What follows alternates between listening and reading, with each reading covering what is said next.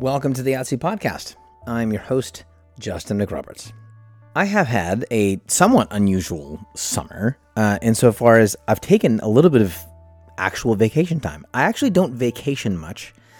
I've never been one to enjoy vacation very much, which isn't to say I don't like getting away. I do like the getaway. I like having days off. I like adventure, all that kind of stuff. Vacation uh, just has had historically this really odd association to it.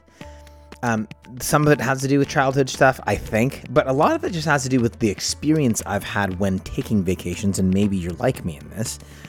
That for many many years, I would I would be on vacation and it would I would find it profoundly disappointing or profoundly unsatisfying, and then I'd come home from vacation and feel like I'd either wasted my time or I felt tired or I would re enter my life like something other than refreshed and ready. So, in the book Sacred Strides, I actually commit uh, a couple pages uh, in a chapter to conversation about vacation and some reflection on like our American practice of getting away and taking vacations. I've got some criticisms of how we do it, and I won't read from that chapter right now. It's some stuff I'll do later on. But but part of what I've figured out as as I come to those criticisms has to do with the way I have learned to approach time away, time off, and vacation. So here's here's a thing that I, I recognize I learned and part of why I'm enjoying vacation time this summer. So when I leave for a vacation, when I'm on vacation, I don't actually like having a plan. That's not to say I don't want to know where I'm going. I want to know where I'm going. I want to have a destination for sure. I want to know that I've got a place to stay and there'll be food to eat, etc.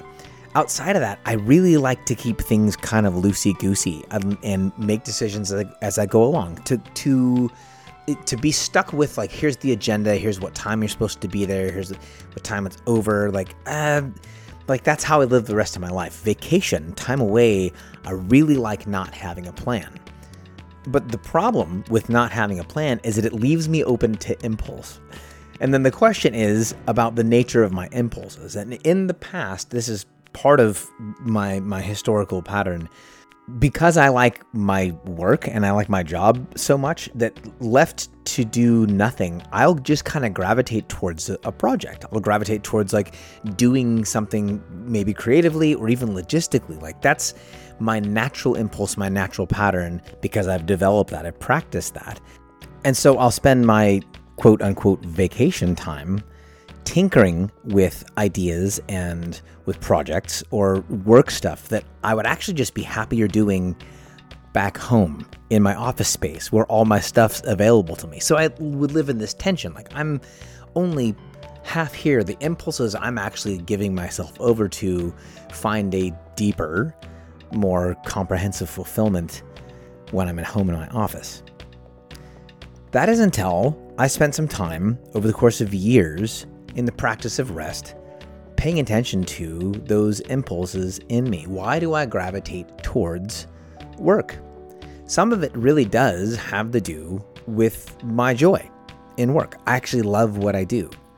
But there was this other thing that I didn't recognize in me until I started paying attention. Because an impulse is a momentary explosion of interest or desire, that means that our impulses, or the way I was thinking about my impulses, has a lot to do with knowing what I want. And in a lot of popular religious culture, all impulse is considered problematic. And sadly, I think that's because in a lot of our religious contexts, all desire is painted as problematic. And I had spent very little time in my life slowing down enough to pay attention to different wants in my life so I could verify, I could acknowledge and celebrate my desire to make something. I want to make good things in the world. That's a good thing to want to do. But outside of that, I think I was nervous. Actually, no, I was nervous to ask myself what it, what would you want for yourself? What would feel good to you if we weren't doing something productive? If we weren't adding to the bottom line? Maybe you resonate with that that I just wasn't trained in paying attention to my own desires, to paying, paying attention to the things that I wanted or my soul was even asking for.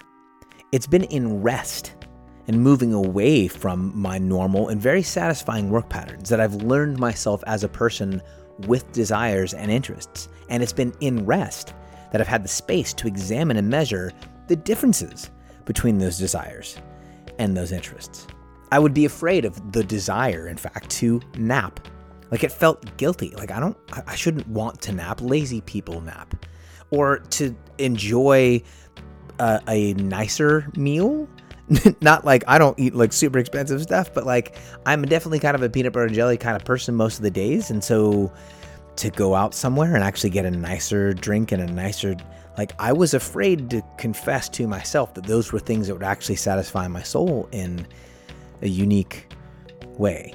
See, there are, without question, competing interests and desires in me. And if I don't give myself space and time to recognize them and to examine them, then I can't weigh the one versus the other and actually go ahead and choose better desires over lesser ones, or even know the metric by which I'm making that decision. And I think this is where cheap religion and deep religion have their most profound difference. In cheap religion, it's just really simple. You're a corrupt vessel. And the only good in you is what gets injected into you either by your religion or by a savior who doesn't really like you until you're better than you are already. In deep religion, there are seeds of desire in you that if you chase them, if you follow them, they will lead you to good places because you were designed good by a loving and good God who holds your life together as it is in a posture of joy and love, and yes, in fact, desire. One of the experiences I have come to in vacation time is I get to be met by the same God that meets me in work. I get to be met in fun and in recreation and in that big, fat nap. Rest, far from just being a thing I do between work projects, is a space in which I get to pay attention to myself and my desires, so that when I separate myself from my life's normal patterns, I can experience as joys I wouldn't otherwise know.